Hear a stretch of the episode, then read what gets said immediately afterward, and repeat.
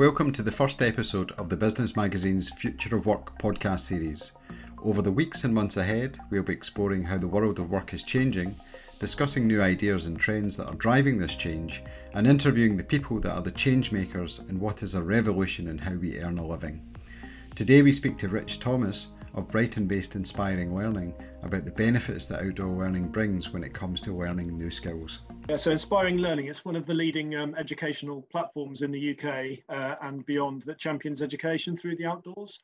So predominantly we invite people into a different setting, a different environment for all ages, and um, come and have a nice time and, and, learn something along the way. So we offer day camps, residentials for all ages, um, and we've hosted over a million people since it opened in 1980 we have approximately 165,000 people come and see us during our residential time, which is quite something.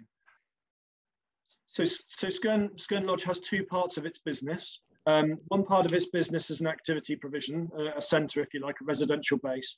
We have a network of inspiring learning centres that we can work out of across the UK. But over the course of the pandemic, we also um, diversified into an independent training provider.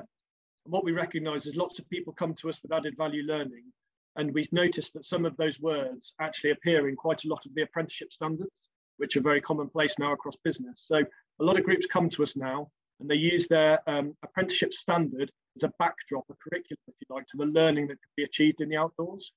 So we run many of those programs, like I say, across the UK, um, where we come away, have a nice time, of course, with each other, residentially often, but they're able to draw learning out and line it up against the apprenticeship standard.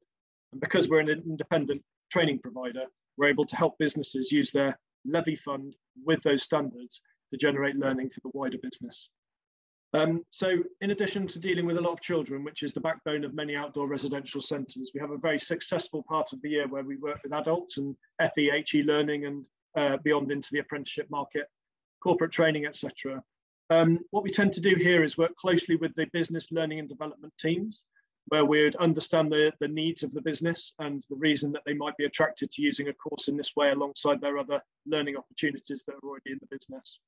Um, by getting those two things aligned, they're able to come away, the, the people can come away and have a, a co-created program where the learning outcomes, if they are um, uh, listed as such, align nicely with the business message. So it might be that we're working on resilience, as I mentioned earlier, perhaps with some of the children, Resilience is, of course, a really important attribute when you're working within business.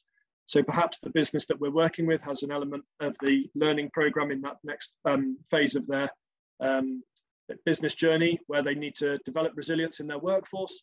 They can take learning from the outdoor program back to work and see how they can correlate the two and find benefits in that way. Likewise, confidence and perhaps an awareness of their personal ability will feed their personal development plan, which will then show business growth and help succession throughout the various channels that the learning team are looking for. So co-creative programs, blended learning is the key here and looking at those characteristics that are transferable between our environment and theirs. After a COVID period which saw extended lockdowns, Rich says it is now more important than ever for children to spend time outdoors. I think what we're recognising, particularly post COVID, is that there's a real appetite for getting back into the outdoors and being with other people. Um, you can see that I think through the Department for Education attracting particular funding to uh, to schools, catch-up premiums and, the like. So I think it caught us all by surprise to be locked down. It caught us even um, more by surprise when we were allowed back out once more. So um, the needs of young people are emerging, but there's definitely a pattern I think about trying to get back out amongst people. Um, there's sorts of centres and um, environments and um, opportunities that we provide are, are very um, very much ready to accept those young people. There was um, a school's residential survey of 300 teachers that Inspiring Learning carried out actually, and 65% um, of them agreed or strongly agreed that they felt children had lost part of their childhood, which I look back to my childhood and I find desperately sad to see those words of almost lost childhood. And I'm sure we all lost something over that period, be it you know the time that we'd otherwise have with our friends. But as a child, it's hugely valuable. And the other um, statistic that came out of that survey was 74% um, strongly agreed that the resumption of school residential trips would have a positive impact on mental health and well-being. And that's one of those topics I think that's really emerging post-COVID and sort of coming through in the various um, ways in which measurements uh, are gathered in school, particularly of young people that have found it particularly um, damaging to them. So I think the outdoors has a great place to give people that opportunity to come and do those two things with us.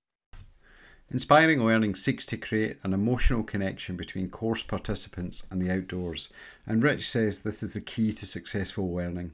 So we bring together the learning in the outdoors um, predominantly by attaching emotion to the experience. And that sounds quite fancy, but essentially when you go out and do something fun, you tend to remember it for a long time afterwards. So fun absolutely centers uh, around what we're doing. And by doing outdoor learning in an engaging way and creating a positive link between those learning outcomes and the fact that people can recall it, I think has a very powerful place. So an example might be, um, we did a, a, recent program here where people were learning um, about the Egyptians and in particular the language that they were using around hieroglyphics. And we use nature as an inspiration to try and show how you can communicate using different um, characters. And we had created some Egyptian themes within that. People tend to remember that a little bit differently than perhaps reading it in a book because it has an emotion attached to being outside and finding the answer rather than just sort of um, uh, uh, finding it on page number 32. They actually go and seek it in a different way. So we bring learning together um, in, the, in that way and using the outdoors is a very powerful way of creating the emotion. Children's confidence can also be built through outdoor education. Taking them out of their normal environment and comfort zones can create new experiences and learnings that they can then apply to other parts of their lives so the, the, the link between confidence in children and outdoor activities is quite a hard one to measure. And we're often challenged i think in our in our business to show how that is is strong enough to to make a case. But one thing that we evidence weekly particularly when you're working amongst those young people is you see people behave in a slightly different manner to perhaps sat in a classroom or in other more conventional settings. So being more resilient and being confident amongst others in their peer groups could be evidenced by how they've approached a particular um, activity around height on two or three occasions in the week. And you might take their start point on the Monday and seeing how they progressed by the Thursday. And actually seeing that track through the week will allow the young person to reflect on that journey and then maybe take that learning back to their um, original setting, be it a school or a college, and then see how they can um, use that um, experience to, to, to, good effect when they're there.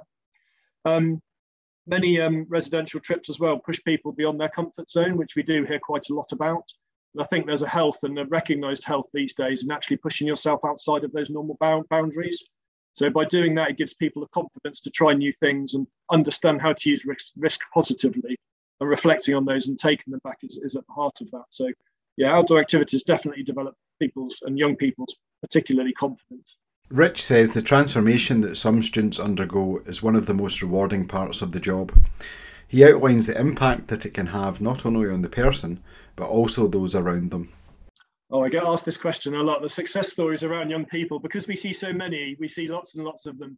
But um, I've been doing this job nearly 20 years, and uh, I, have got two that I recall quite often because they really sit deep with me. So I'll share those with you. Um, one of them was a young lad in, in one of my first years of working here, um, and he presented in the group alongside his classmates, um, just like many do on the first day. And he came along to talk to me and he told me about his Asperger's and he was very articulate in, in describing the sorts of things he requires. So he did say that his mum didn't want him to come, but he wanted to, which is a, again a story we often hear because as parents, I think you are naturally quite um, sort of cocooning of your young your your young children. So anyway, here he is on his residential program, um, and he gave me a very detailed overview of the things that really help him. And if we get those things right, it'll be a good week. But he was still demonstrating a lot of nerves. So things he wanted changing were things like how the room was set out, um, the times with which we meet and how long those meetings are and how you can use information to help him. And of course, the teachers that he brought along also helped. So we had a few ups and downs in the week, as many do. Um, but he got to the end of the week and he thanked us so much. And the teachers just described how transformative it had been for him. So that story in itself isn't particularly unusual. We see lots of those. But what was unusual was the letter that followed from his mum in the week after where it's a very detailed passage of how he had recalled almost every minute of his time at Skern Lodge with me, uh, me particularly, because I was looking after his group. And it really struck a chord that it's not just the young person that really benefits, it's those around him. And from a nervous parent to be a very proud mum was um, very touching for me. Uh, and obviously John, whose name was the was the, the lad, had a great time as well. Um, the second was a young man who uh, came on a particular program that was focused on communication um, difficulties. So it's a young person's group who get together and um, they share each other's stories about the um, challenges they face around stammering in particular. So they go through a number of different therapy sessions, which was provided by the uh, local health service and alongside our um, activity provision for a blended program. So this evening, again, it was young. Um, it was uh, early on in my career. I was actually looking after the shop that we have on site in the evening. And this young lad I'd worked with, incidentally, in the day, came bursting through the door, and he stood there to describe to his people that were looking after him how he had had just the most incredible experience. So I was listening with interest about what he was going to recall about his day. So this this person was in their late teens, and he was describing how he had phoned home for the first time to say he'd had a nice time. And you just think about that, that someone had got to their late teens, having not been able to have the confidence to communicate to their parents an experience they'd had. And that really struck a chord with me about, wow, just to be able to talk on the telephone in a way that was so different and transformative for that person. So lots of things happen in our job. A couple stick out for good reason, and hopefully they're two good uh, success stories that you'll enjoy with me. Return on investment for outdoor training and activity can be difficult to quantify. Metrics such as increased confidence can be difficult to measure. However, Rich says that the best way to see the benefits that this type of training can give to your business is to experience it for yourself. I think my, I think my main message I would have around um, the types of programs that Inspiring Learning offers is to come and give it a go. So often, I think we can take a little bit of convincing when there isn't the metrics or the data to support um, the outcomes I've described. And the outdoor industry, I think, has been fairly symptomatic of this over quite a number of years. It's an emerging um, it's an emerging piece, I think, for academics to show the value because some of the things around confidence are quite hard to measure. So to have those um, experiences yourself can actually prove to yourself that it is something that is worthwhile. And therefore, giving it a go, taking that open attitude, the worst that will happen is you have a bit of fun with your mates, but there's lots of other benefits in addition to that.